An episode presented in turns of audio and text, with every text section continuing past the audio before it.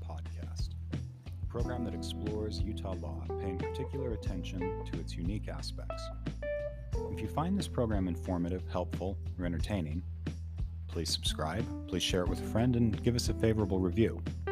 My name is Ben Lusty, and I'm an attorney in Salt Lake City, Utah. Today's episode is all about civil discovery, or discovery in civil lawsuits. And as you'll see, it's a rather tedious and sometimes clumsy process. But it is the way by which litigants in a civil case are able to discover facts about the case from the other side.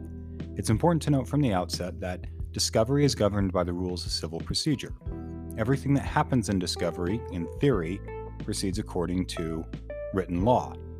On the other hand, the rules encourage and give the parties significant leeway to stipulate, to make rules outside of, or to make agreements outside of the rules, and to conduct discovery as they see fit.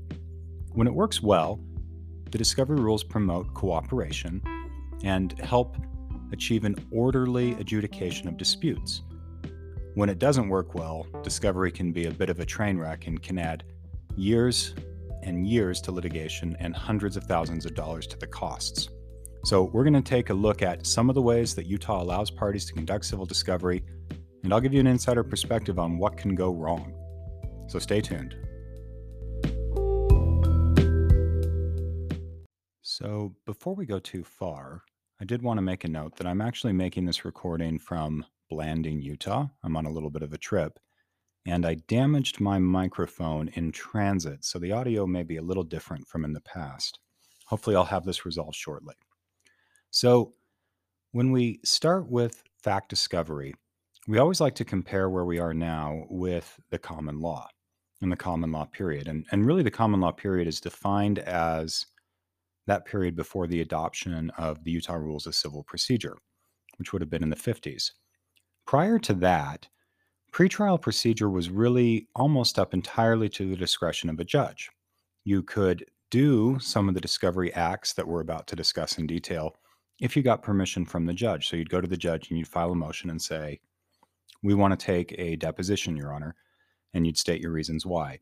Or we'd like to issue a subpoena to another party or to a third party, and you'd give your reasons why.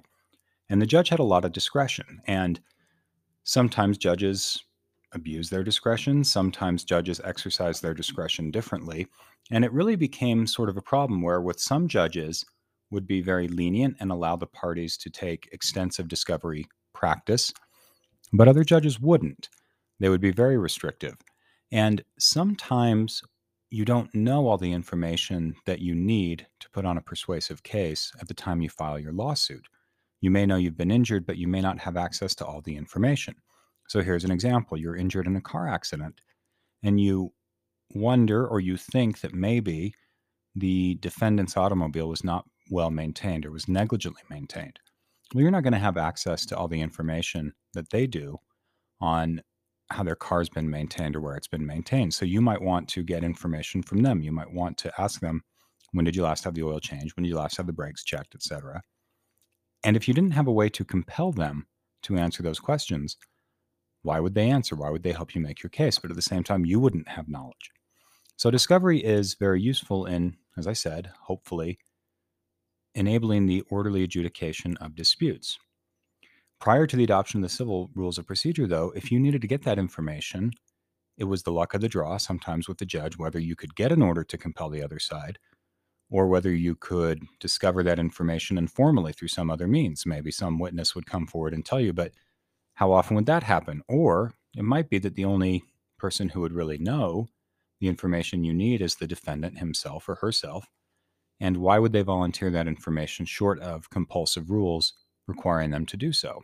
It used to be, if we go back even further, say into the 19th and the 18th century, that there was no formal pretrial proceedings at all.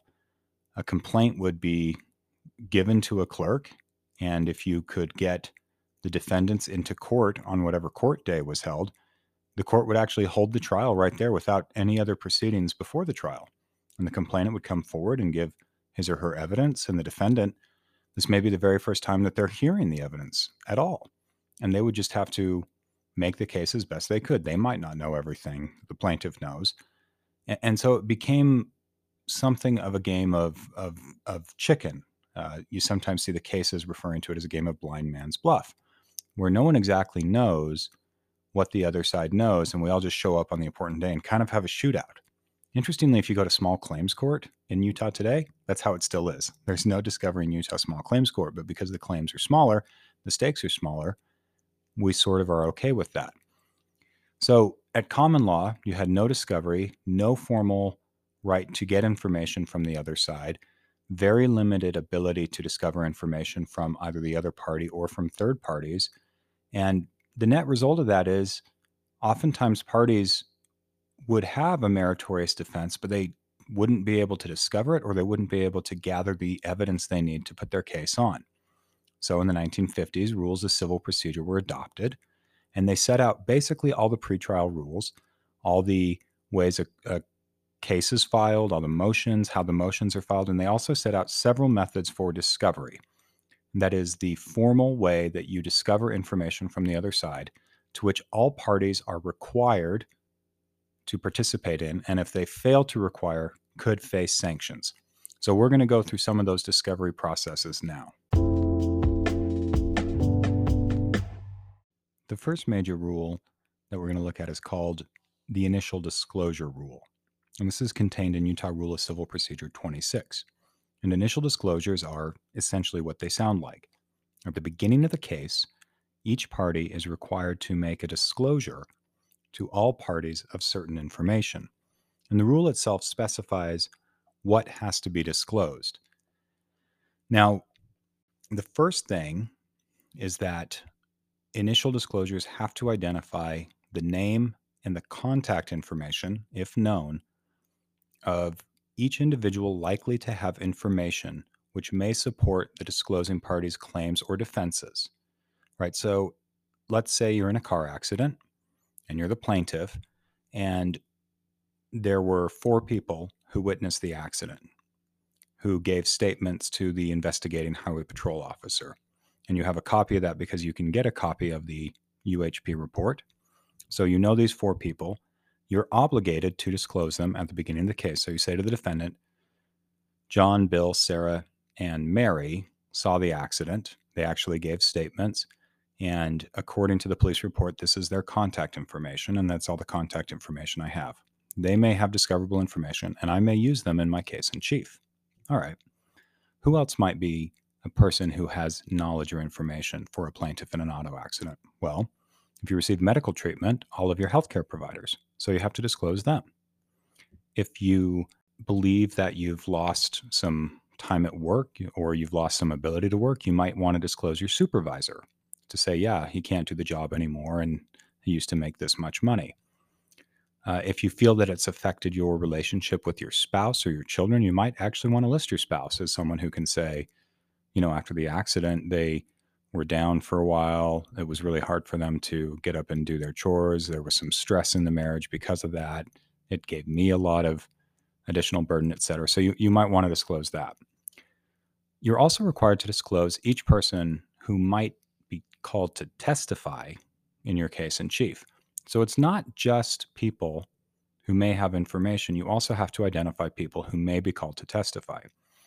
Now, in the normal course, most litigants will list every potential witness or every potential person who may have information as a potential witness because at the start of the case, when you're feeling it out and you're trying to learn the information, the attorney just might not know who they're going to call. So they're going to say, here are the 10 people who have discoverable information, and all of them may be witnesses. The next thing you're required to disclose is a copy of all the documents, all the data, electronically stored information which you may use as evidence in your case. So again, what might this be? Now you might think, oh well, you know, that would be the the the highway patrolman's report. Oftentimes the highway patrolman's report itself is not admissible into evidence, but you might identify it as a document and disclose it anyway. If there were injuries, certainly all the medical records, those would be something you might want to disclose. If you lost work, or you feel you've lost income. You might disclose copies of your tax returns. You might disclose copy of your pay stubs. The other thing that has to be included are electronically stored information. And so sometimes people will not realize this, but you know, if you post on social media, if you make posts rele- relevant to the incident or relevant to your lawsuit, those are potentially something that may be useful that you might want to present into evidence or might be something that the other side might discover anyway. So you might want to disclose them as well. The next thing you have to disclose is a computation of any damages you claimed, as well as a copy of all documents or evidence which might support the computation of damages. So what might that mean? Well, in our case of a auto accident, certainly your medical bills, if there was damage to the automobile, the damage estimates or the actual cost of repair, and if you lost income, you know your w2s from before the accident your w2s from after the accident your pay stubs et cetera uh, and tax returns those might all be something that you would take into account and you could say look i had $50000 in medical bills i lost $30000 in in lost income and i couldn't mow the lawn for six months so i had to hire someone and that cost $4000 you add that all up plus interest on all these damages and maybe i have some future medical bills that I might have to pay for in the future. And and you put that all in your in your disclosure statement and you provide it to the other side. Other things that you might have to well that you will have to disclose in your initial disclosures include a, a copy of any insurance agreement. So if there's any agreement out there which might insure the incident, then you have to provide a copy of, of that insurance agreement, of that policy, or the declarations page. And then if you refer to any document in your complaint, then you're going to have to provide that as well. So, for example, if you say that there's been a breach of contract, well, then you need to provide a copy of the contract at the beginning. Now, if it's a personal injury action, Utah actually requires some additional disclosures. So, the plaintiff has to disclose all the healthcare providers who treated them or examined them for the injury. Then they also have to provide a list of all healthcare providers who treated them for any reason within the five years immediately preceding the injury. They have to provide a copy of their, well, not a copy, their social security number and their Medicare health insurance claim number, as well as their full name, date of birth, and social security number.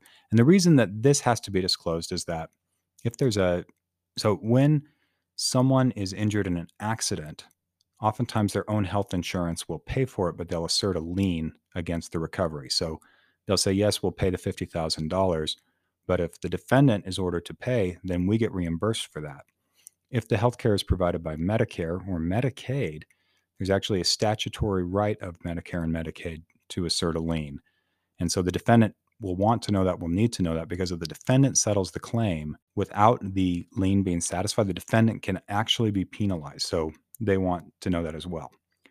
Additionally, the plaintiff has to describe or disclose any disability income insurance they have, uh, a list of their employers for the five years preceding the accident, copies of bills for medical care that they may receive, and if there were any investigative reports, so like a, a highway patrol officer's report, even though that might not be admissible, they still have to provide it.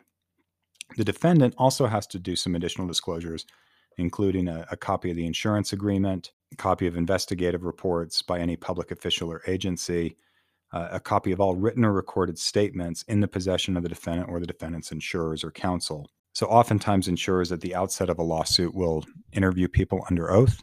And so those are automatically disclosed under the rules. In domestic relations cases, there's additional disclosures that basically govern the financial affairs of the parties. So you have to disclose your income, your expenses. You have to do the financial declaration that's required in personal injury lawsuits, and that's required under the initial disclosures. Now, the first question you might write, have is well, what happens if you don't disclose anything? All right, let's say you you want to wait. You want to sit on some good information until trial and you want to ambush someone. And so you don't include it in your initial disclosures. The rule says if there's something you knew of or should have known of that you failed to disclose in a timely manner, that doesn't get to be presented into evidence. So if you have, you know, the smoking gun and you wait until trial to present it, and the other side objects and said that was not disclosed, and they had a requirement to disclose it in their initial disclosures, the judge is very likely going to exclude that, and you don't get to use that information. I've seen judges do this regularly. So there's always an incentive to make a full and fair disclosure anything that you might possibly want to use should be disclosed. The other thing, too, is what happens well, I don't know information now, but as the case develops, I learn additional information. What do I do then? And the rule says you have to supplement your initial disclosures. So it's not uncommon in some of these cases for there to be 9, 10, 11 rounds of supplementation, particularly when there's a, a complex personal injury. Someone may be receiving treatment for many years. And as they continue to go to doctors, new witnesses and new exhibits, new evidence are being generated. And so periodically they'll supplement their initial disclosures. Initial disclosures are very important, they're the starting point for the case. And parties have an affirmative duty to provide them. And it's very useful to get that information from the very start. Moving on from initial disclosures, and we're moving chronologically through a case. Well, there, there's no written rule saying that you have to go initial disclosures to the next stage, which which I call written dis- discovery. But this is how most parties do it. So the next stage is written discovery, and this consists of three types of written requests for information to the other side. The first is called an interrogatory or interrogatories. The second is requests for production of documents, and the third are requests for admission. So starting with interrogatories, these are questions put in writing to the other side that they have to answer under oath within 28 days of service of the interrogatories. So, if we get back to our driver in the auto accident case, the plaintiff might ask the defendant the following interrogatory Identify everyone who was in the vehicle at the time of the accident. Right. So, why might you want to ask this question? Well, you might want to see if there are other witnesses and you might want to take their deposition. We'll discuss depositions later. You might also issue an interrogatory, which is essentially something like identify every time you had the vehicle maintained within one year preceding the accident, including describing what maintenance was performed and by whom.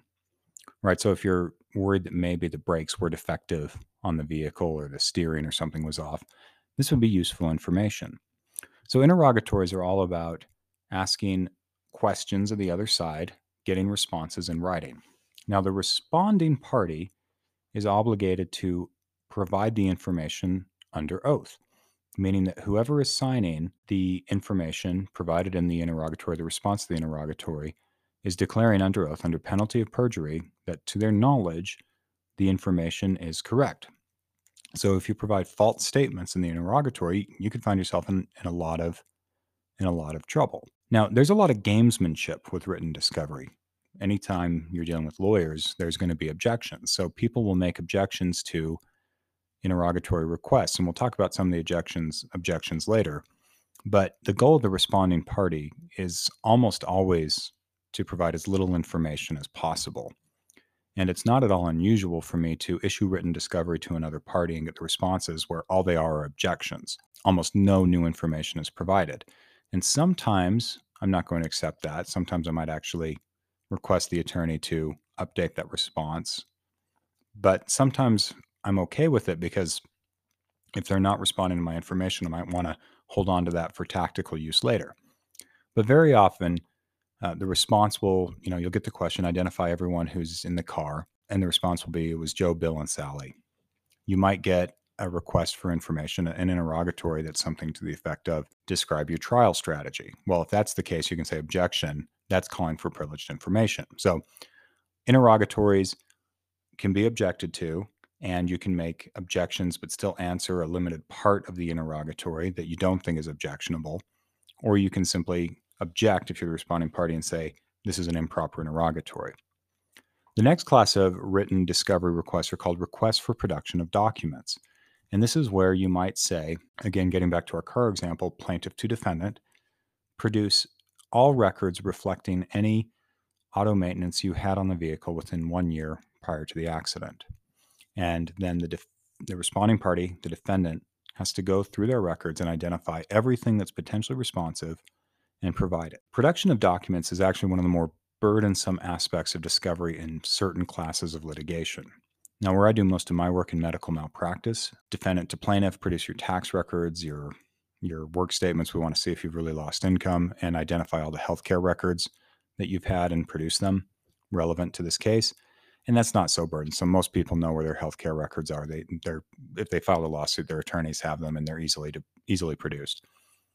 But for commercial litigation, complex commercial litigation, where you have two major parties who are in a big dispute with dozens of people on both sides who may have had some role to play in, let's say, a oil pipe exploding, right? They're going to be engineers and workers on all sides, and there's going to be all kinds of emails and internal memoranda and internal reports and all of that. The production of documents can actually be a very expensive proposition. You may have to comb through millions and millions of documents, millions and millions of pages of electronically stored information.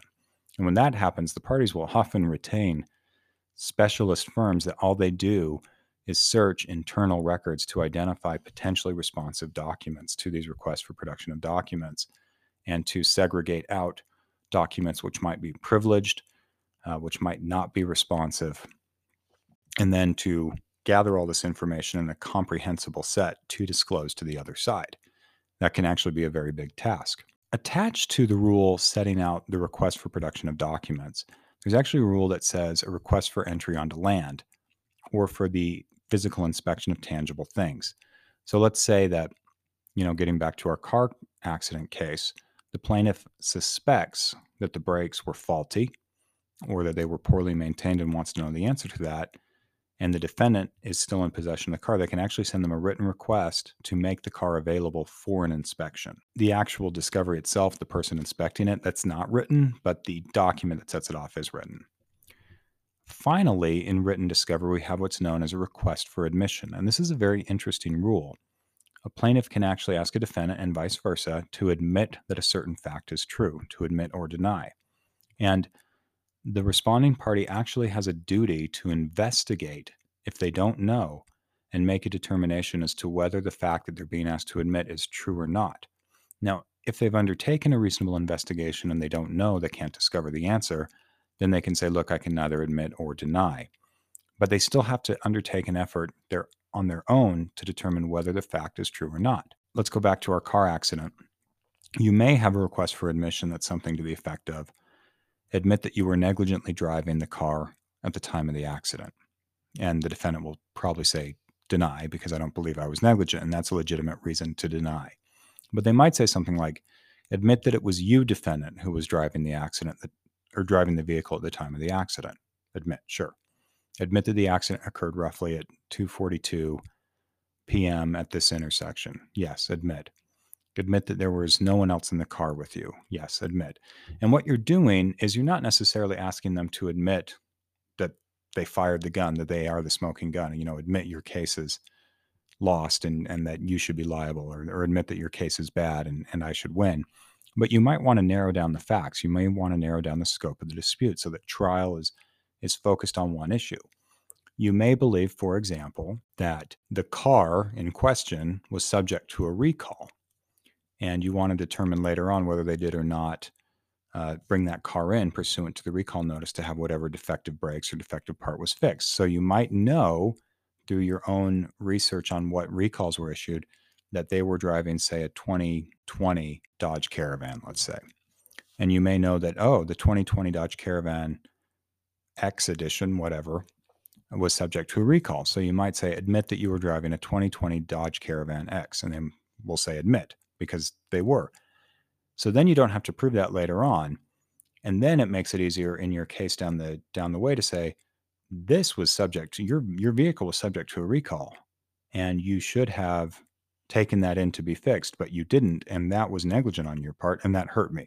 So that's a way that you might use the request for admission to further your case down the road. Now, you may also ask a party to admit that certain documents are genuine and that's a good way to avoid disputes later on, to avoid things like hearsay and authenticity rules at trial. So requests for admission are sometimes used in that respect. Now, there's one more aspect of written discovery that's not between the parties. It's called a subpoena, and that's a document, or it's actually a court order, which is served on a third party, commanding that party to produce documents to the party that issues the subpoena. So let's say that you know, you suspect that they went to Jiffy Lube and had the oil changed on X day. And you may consider that to be an important set of information. Well, you're not suing Jiffy Lube, but you can actually have a subpoena served on them, commanding them to produce documents to you relevant to your subpoena. So you might say to them, produce records of all transactions, all interactions you had with the defendant in this year. And then they would have to produce all those records. It's not between the parties. It actually goes to a, it's from party to third party. But the interesting note about the subpoena is it's actually signed by the lawyer, but it represents a command of the court. At least in Utah, it's signed by the lawyer. If a party receives a subpoena lawfully and validly and they refuse to answer it, they can actually be subject to contempt, meaning the court can order them to appear in court, pay fines, pay fees, pay whatever damages their contempt cause. In theory, they could actually even be imprisoned for a period of time, although there's a procedure that goes along with that. But those are the main tools uh, in written discovery. And that's sort of the preceding stage to the next stage of discovery, which are the depositions. We'll talk about that now.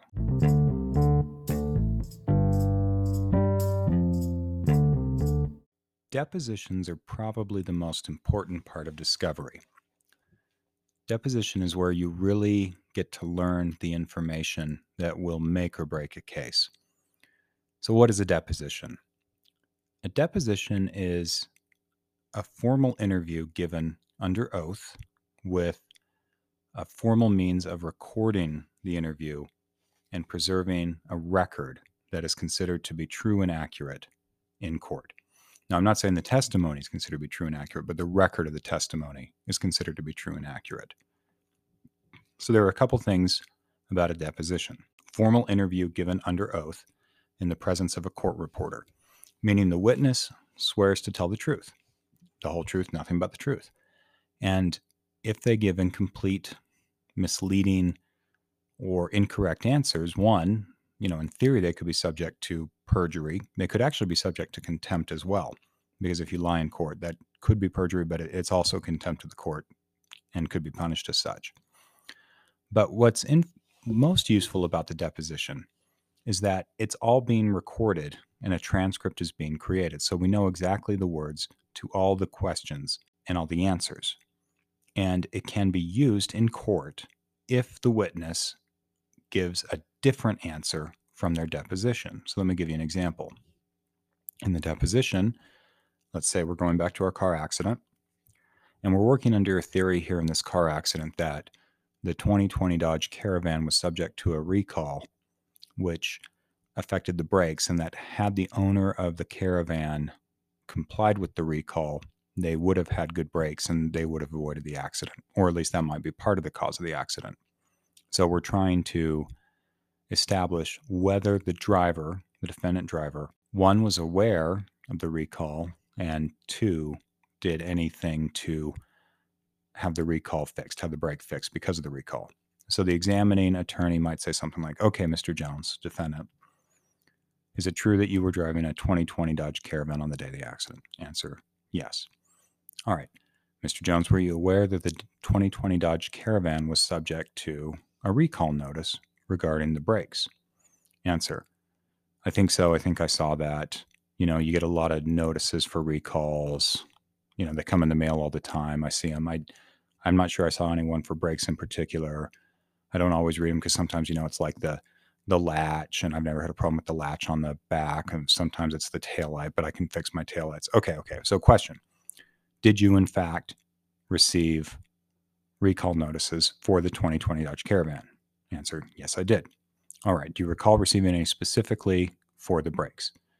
Answer No, not for the brakes. So that's the testimony given in the deposition. Now, let's say at trial, Mr. Jones is asked the following question by his attorney when he's on the stand Mr. Jones, did you ever receive any recall notices for your 2020 Dodge Caravan?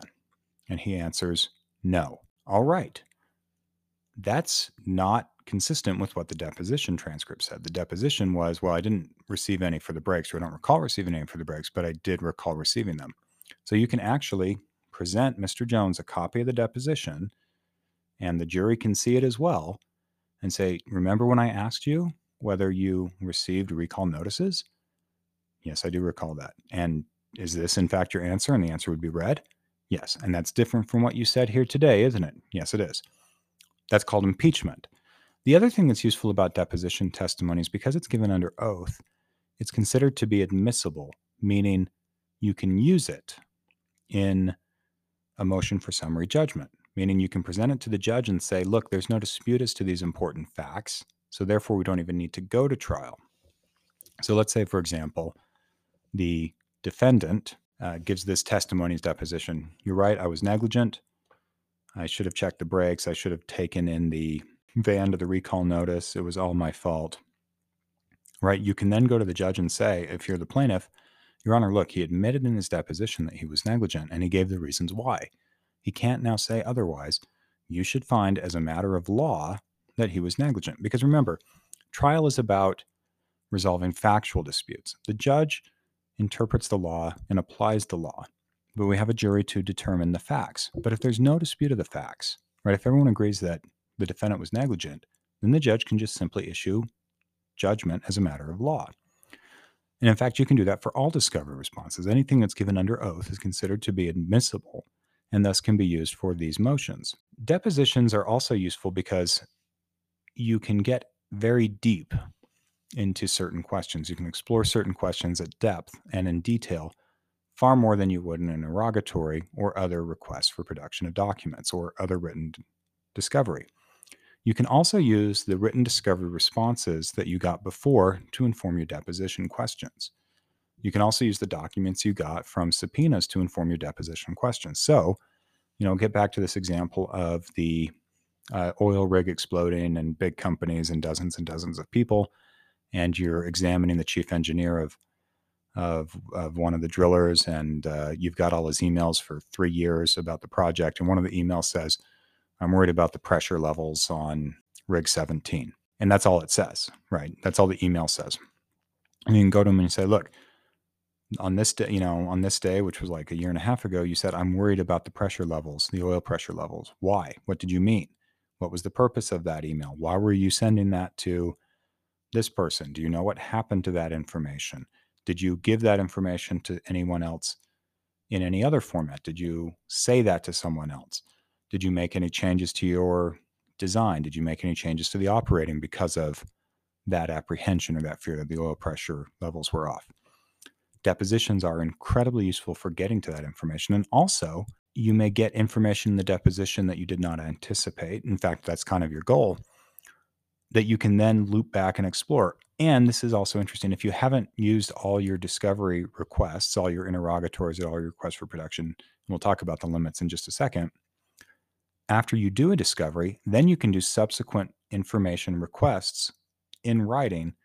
So maybe, you know, the, the engineer says, you know, I did draft a memorandum to the senior vice president expressing concerns over the oil pressure levels. Oh, when was that? I'm not sure exactly. I think it was in April of 2021. So you finish the deposition the very next day. You send to the other party a request for production that says, give us that memorandum. We need to see it. So that's how depositions can be used. Depositions are incredibly helpful, they're incredibly useful, and that's where you can generate most of the evidence. In fact, when I prepare for trial, oftentimes 80% of the examination that I prepare for any given witness is simply asking them questions that I know the answer to from their depositions. I know I've talked to jurors after trial sometimes, and they always say, We're always amazed how you seem to know everything in advance. Well, and the reason we do is because I've I've already interviewed these people. I already know what their answers are going to be. I've already reviewed their emails or I've already reviewed their tax documents or I've already seen their medical records. So we we have a lot of information about these people and we almost always find what we need to know. We don't always find what we want to find, but we almost always find what we need to know. The last piece of actual discovery that I want to talk about is expert discovery. Now, you may remember from a previous episode, expert witnesses are those who have special training, special credentials. And they're not actually witnesses to the case itself in the sense of they observed something. Well, they can be, but I'm talking about retained experts, people who the parties actually hire to evaluate the evidence, the information, and then express an opinion as to what happened. So we're talking about retained experts, people who take money from from one of the parties. They're not witnesses in the sense of, you know, they didn't see the explosion, they didn't see the accident, they They didn't necessarily treat the patient as a medical provider, but they're reviewing all that information and forming an opinion as to whether someone had a certain diagnosis or what their injuries were following an accident or what caused the oil well to explode and what the cost of fixing that may be. So we have a separate phase of discovery in Utah called expert discovery. And that's after we've done all the depositions, all the interrogatories, all the requests for production of documents between the parties and their witnesses. That information then all goes to the experts who form their opinions. At the close of fact discovery, the parties have expert disclosure requirements. And the plaintiff normally goes first because they have the burden of proof, right? They have the burden of proving their case. So within two weeks of the close of fact discovery, the plaintiff's attorney is required to disclose to all other parties, all everyone else involved in the case, all the experts that they expect to call at trial, including their retained experts and their non-retained experts. For the retained experts, they have to provide an identification of one, who the person is, two, they have to provide certain information about that person, including a copy of their resume, any publications they've had within the last 10 years, and any sworn testimony they've given as a retained expert witness within the past four years. So if they've given any depositions or they've appeared in any trials, they have to identify what those cases are, what that testimony was. Third, they have to give a, a brief summary of what the expert is expected to say, right? You know, I opine that uh, as a result of the auto accident, the plaintiff suffered you know, a compression fracture at the C5 to C6. And then, you know, that's opinion one, opinion two. They're going to require a fusion surgery and they're going to require revisions. Uh, then they also have to disclose the amount of money that's being paid to the expert to conduct the study. So this doctor is being paid, let's say, 450 $500 an hour, which is pretty par for their review and for their testimony. So that expert disclosure is given. And then within a week of receiving it, the opposing party has to decide whether they want to take a deposition of the expert witness or whether they want to receive a written report further detailing the reports of that expert witness. Uh, and then if they elect to do a, a, a deposition, then they'll schedule a deposition and they'll uh, interview the expert witness. If they want to receive a report, then they'll uh, receive a copy of the report within 30 days, and the report has to detail all the opinions that the expert intends to express at trial, as well as all the bases for the opinion. Depending on the complexity of the opinion, the expert report can be a page or two, or it can be many hundreds of pages long. Again, it's just fact specific. So that's the last little piece of discovery, generally, that's set out in the rules.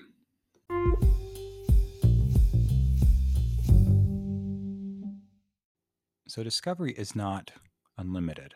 You don't get to get any type of information from another party. The person requesting information has duties as well.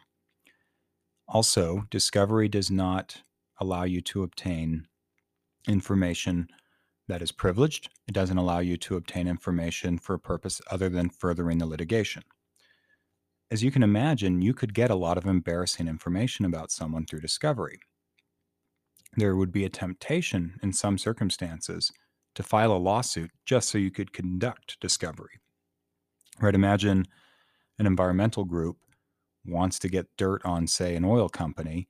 They might say, create a false lawsuit because all they want to do is mm-hmm. discover information about how they drill or how they do engineering or something. Now, I'm not saying that, but it's a plausible scenario, right? You could see that. You could see all kinds of political shenanigans where candidates might try to sue each other to try to get dirt on on someone else. So the courts try to protect parties from unreasonable or unlawful discovery because the goal of discovery is to help parties obtain information that is relevant to their dispute so that they can present their dispute in a coherent and organized manner to a jury to have their claim adjudicated or so that they can discover all the facts and information about their suit and reach a reasonable settlement. So the first thing is that discovery is limited in scope, meaning you can't just go to a party and say, produce anything. Like, let's say we get back to our, you know, our automobile accident case. The plaintiff can't go to the defendant ordinarily and say, oh, tell me any time that you cheated on your spouse.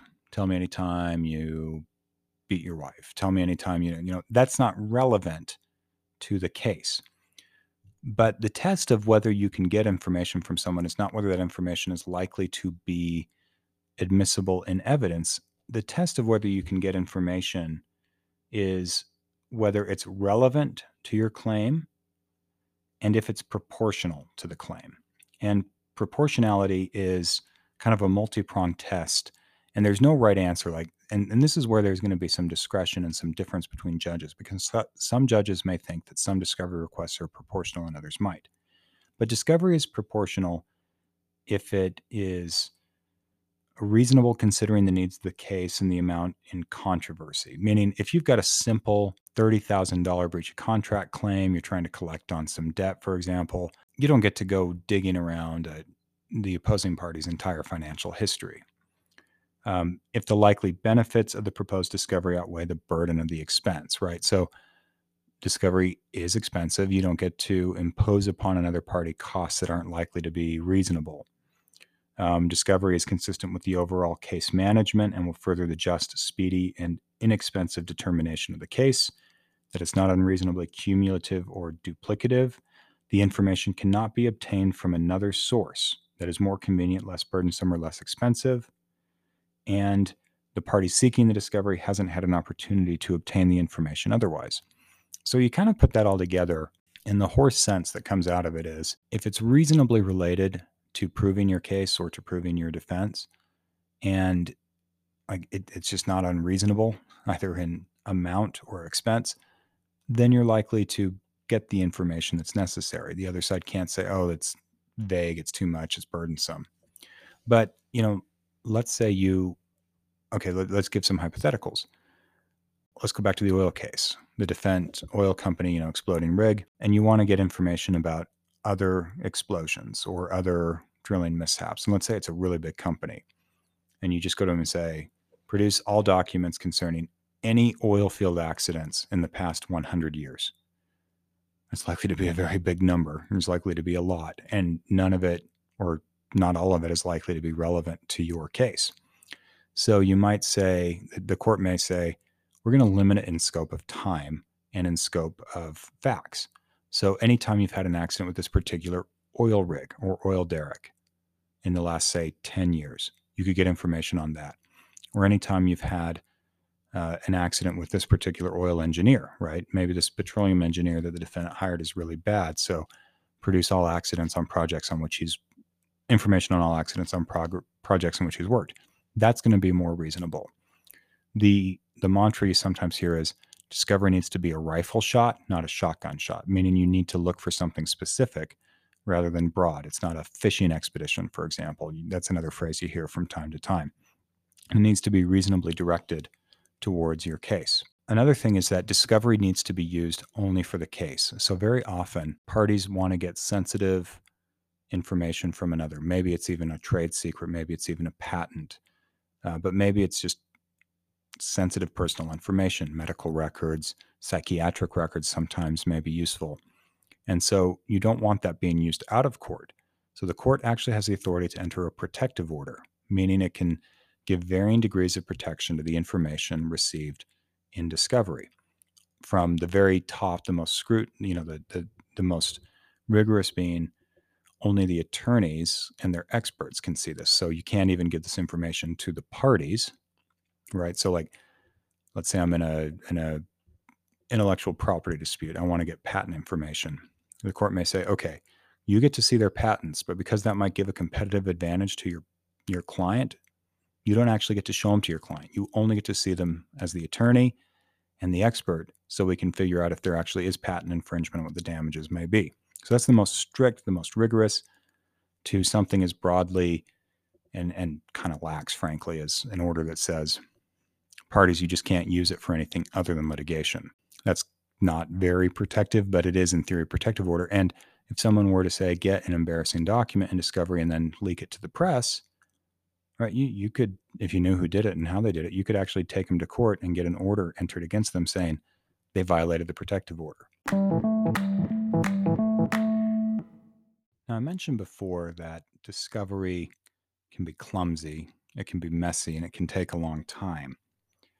I want to talk briefly about why that is and then we'll go into some kind of meta rules, some larger rules about how discovery is done that are relevant. So, one, why is it messy? And why is it clumsy? In part, I, I think that there are essentially two reasons. One is it's hard to write a discovery request or to take a deposition without having some baseline of information from the other side. So, you know, let's say that the the real issue in the case is the oil pressure on the rig, right? The exploding rig. And you don't know that the oil pressure on rig 27 is the important thing at the beginning of the case. All you know is that there was a big explosion and fire, and it, it just takes a while for it to be identified that this was the source of the information. And then it may take, or the source of the explosion, and then it might take a long time to actually identify that someone had been reporting around about it. So let me give you the hypothetical. You have, you know, like say 30 oil derricks, and there's a big fire and explosion, and you're trying to figure out what happened and you're the plaintiff and you want to go onto the land to investigate, you have to serve a request for entry upon land to investigate. And then it's going to take you, you know, 30, 60 days or whatever. You may have to bring in an expert. In fact, you're definitely going to have to bring in an expert, something like a mining engineer or an oil exploration engineer. And he or she is going to go into the field and you know take some time look at everything and then prepare a report and the report is going to say we, we think it's oil rig 27. Now, maybe that can be done within 30 days, but oftentimes it can't, right? There aren't, you know, dozens and dozens and dozens of oil engineers everywhere. There may only be three or four in the world who actually do this type of work. And you may say, Hey, Dr. Bill, mining engineer, can you come out to, let's say, Roosevelt, Utah, where there's a lot of oil drilling to investigate this fire? And he'll say, Sure, I'm available in seven months, right? Because I'm consulting all over the world until then. All right. So now we're twiddling our thumb for seven months, waiting on that. Now we may do some other discovery in the meantime, but that's really where the case is going to be driven is when that oil expert comes in and investigates and then gives you the report. So you get the report and you say, okay, oil rig 27 is the likely source. It could also be oil rig 28. It could also be oil rig 29. So then you have to go to the other side, the defendant, and say, identify everyone who worked on oil rig 27, 28, and 29. And the other side gets 30 days to respond. But very often, it may be hard for them to actually identify all the people who are involved in 30 days because they've got to go to the manager who's still there. Maybe he's not there. Talk to him who was there. Oh, I think Bill was there. I think Joe was there. I think Sally was there, but I could be wrong. Then you call it Bill and Joe and Sally and they identify other people, or maybe they don't respond, right? Maybe they duck your calls, or maybe they play phone tag with you for a week or two. And so, even though you're trying to get the response done, if you're the defense attorney within 30 days, you you may simply not be able to. And so you call up the other side and say, "Hey, can I have a 30 day extension?" These are very often granted. Okay, so well, it was like six months to even identify oil rig 26, another two months to identify who was actually working on oil rig 26. So that's eight people. then you say, okay, or so that's eight months. And you say, okay, well, give me all the emails between these people and all the emails mentioning oil rigs 27, 28, 29. And the responding party is like, oh, that's going to be a lot, just volumes and volumes, terabytes of information. And it's going to take us 60 days to produce it, even with an outside third party consultant. We're now a year into this case before we've even seen the documents identifying what the oil company knew was the problem with these oil rigs. And then we get them, and it's terabytes and terabytes of information, and it's going to take us 60 days, 90 days to even ident- you know, identify the important documents. And then we go through all those haystacks and we find five or six needles. Ah, here are five or six important emails. And okay, then we want to go to the other side and say, okay, we want to take the depositions of these four people who had involvement in drilling the oil rigs, placing the oil rigs, whatever. Okay, well, people are busy. The plaintiff's attorneys are busy. The defense attorneys are busy. The employees are busy. You might say, okay, provide dates. Okay, give me a couple days to identify dates for the people who you want to depose. Takes me a week to hear back from all these people. And they've given me, each of them have given me two days. Do any of them work with all seven people who have to be in the deposition room? Well, we don't know. And maybe they don't. So, okay, the soonest date we have is maybe three, four months after we've requested it. So now we're 18 months into this case, right? Before we get the deposition testimony that we need. We get all that deposition testimony, and it takes almost two years to identify the important information. So it's clumsy. We don't. We're we're fumbling around, and maybe we think it was oil rig 17. So we go down a cul-de-sac.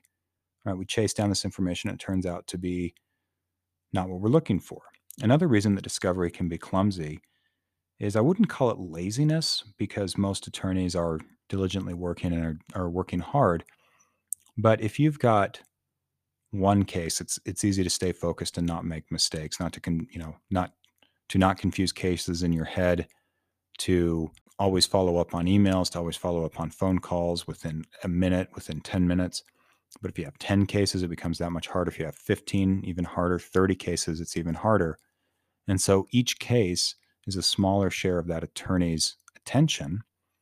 And so they might not write the most precise requests, or they might not write the most precise responses. So, in theory, you might say, well, you've requested every document regarding the, the drilling of oil rig 27, but I'm just going to give you all the drilling records we have for all of them because I, I don't, I just don't have time to sift through them all. So instead of giving you four or five potentially responsive documents, here are 100. And then it takes the other side a lot more time to go through all those documents and identify what, what needs to be done. Or maybe, you know, it's a car accident case. You've done, if you're a plaintiff's attorney, you've done, you know, dozens of these. You may have the same set of discovery that you do every time that might not, so like a form, right? And you just say, okay, send out that form, but it might not include the three or four questions that are really important for this case. And you don't know that you have to ask those three or four questions until seven, eight, nine months in. Then you send your second supplement or your, you know, your supplemental requests or your second set of requests and you know it can it can be a while out and so it just takes it just takes time in any given case to do a deposition you've got to coordinate the schedules of at least four people per witness plaintiff's attorney defense attorney witness and court reporter that's a pretty simple depos- deposition to schedule but there's still four people you have to schedule it gets harder if your witness has a lot of busyness you know is a busy person not a lot of availability and then as the attorneys are busier and busier, it gets harder. Court reporters are generally pretty easy. But then every time you add a party to the case, it just gets that much harder. Uh, there are some cases I'm working on where there are a dozen defendant physicians. Scheduling depositions for those cases is terribly hard. But everyone has the right to be there and to have their attorney present. And so we have to take reasonable efforts to schedule everyone at a time that works for everyone. Now, all of this may point you to a couple conclusions. One, that there's a lot of scope for if an attorney wants to hide information or if a party wants to hide information and act in bad faith, try to cover up, there's a lot of scope to do it. So, for example, you know, someone says, produce the drilling records for oil rig 37, and you get them and you say, oh, geez, these are really bad for us. What do we do? If you just wanted to not produce them, it might be hard for the other side to even know they're there. But you might be able to know what a puzzle piece is and what it looks like by the missing piece, right? You got these other kind of collateral information so you can know, well, geez, there should be an output report for oil rig 37. And maybe that's the concerning document um, because I see them for 38, 39, and 40 on the on this day. Where is it for 37? So what what do you do if you think the other side's hiding or is not doing discovery right or is making improper objections or is not producing information? Well, you have to bring it to the court's attention because it's ultimately the court that enforces discovery requests. But discovery is supposed to be a self regulating thing. The courts take the view, and I think quite rightly, that if they had to rule on every discovery dispute, they would be doing nothing but refereeing discovery disputes. So the rules of civil procedure actually require the parties to try to reach a settlement or a stipulation when a discovery dispute arises. The parties have what's known as a duty to meet and confer and they have to discuss what are the alleged discovery discrepancies, and then they have to confer on a good faith solution to them. If they cannot do that, then the requesting party or the dissatisfied party can file a motion what the court called a statement of discovery issues. And there are technical requirements, but it's supposed to be a fast moving motion. It's not like a motion for summary judgment where there's a lot of drafting and briefing. It's supposed to be a two or three page, you know, Honor, this is what we requested. This is what they responded. This is why I think they're holding information back, and I want you to order them to comply. That's done. One party files it, one party files a response, and the court actually can issue sanctions if it finds that discovery was wrongfully withheld or essentially not given if, if there was bad faith. The sanctions go all the way from ordering the responding party to order costs and fees or to pay costs and fees to the other side to outright dismissal of, of an action or granting of judgment. The court has a lot of authority. But normally, what happens is when there's a discovery dispute and the parties can't meet and confer on the issue, they go to the judge and they ask for a ruling, and the judge gives them a ruling, and that's it. There's normally no sanctions awarded, sanction, no sanctions given. So let's talk about briefly now some other duties that parties have when it comes to discovery. So parties have a duty to be diligent in responding to discovery requests meaning they have a duty to investigate their own files, their own information, to identify the information which is potentially responsive, and then to produce it in the in the way in which it's kept or in an organized manner. So you, you can't just like dump documents on people, but you can say, hey, these are the way the documents are kept and, and produce them. So if you get your client's file and it's really messy, you can produce it. It's exactly as it's kept. You have a duty of investigation. You have a duty of good faith response. You have a duty to your client, of course, to object if you think information is being requested that's improper or privileged. But you also have a duty to make sure that your objections are limited and based on, on law. If a party has requested privileged information, you have a duty to produce what's called as a privilege log saying, look, you've requested all documents referencing any communications between A and B. Part of that is protected information. Let's say B is an attorney, but not all of it was related to the attorney giving, you know, legal advice. But these nine documents are. These are the date and times on which they were, the document was created, and this is roughly what it what it involves. You know, it's communication between an attorney and client regarding legal advice on topic A. You also have a duty to meet and confer in good faith, meaning if you've had a dispute arise between you, you have a duty to meet the other side, to candidly discuss the issue, and to try to resolve it.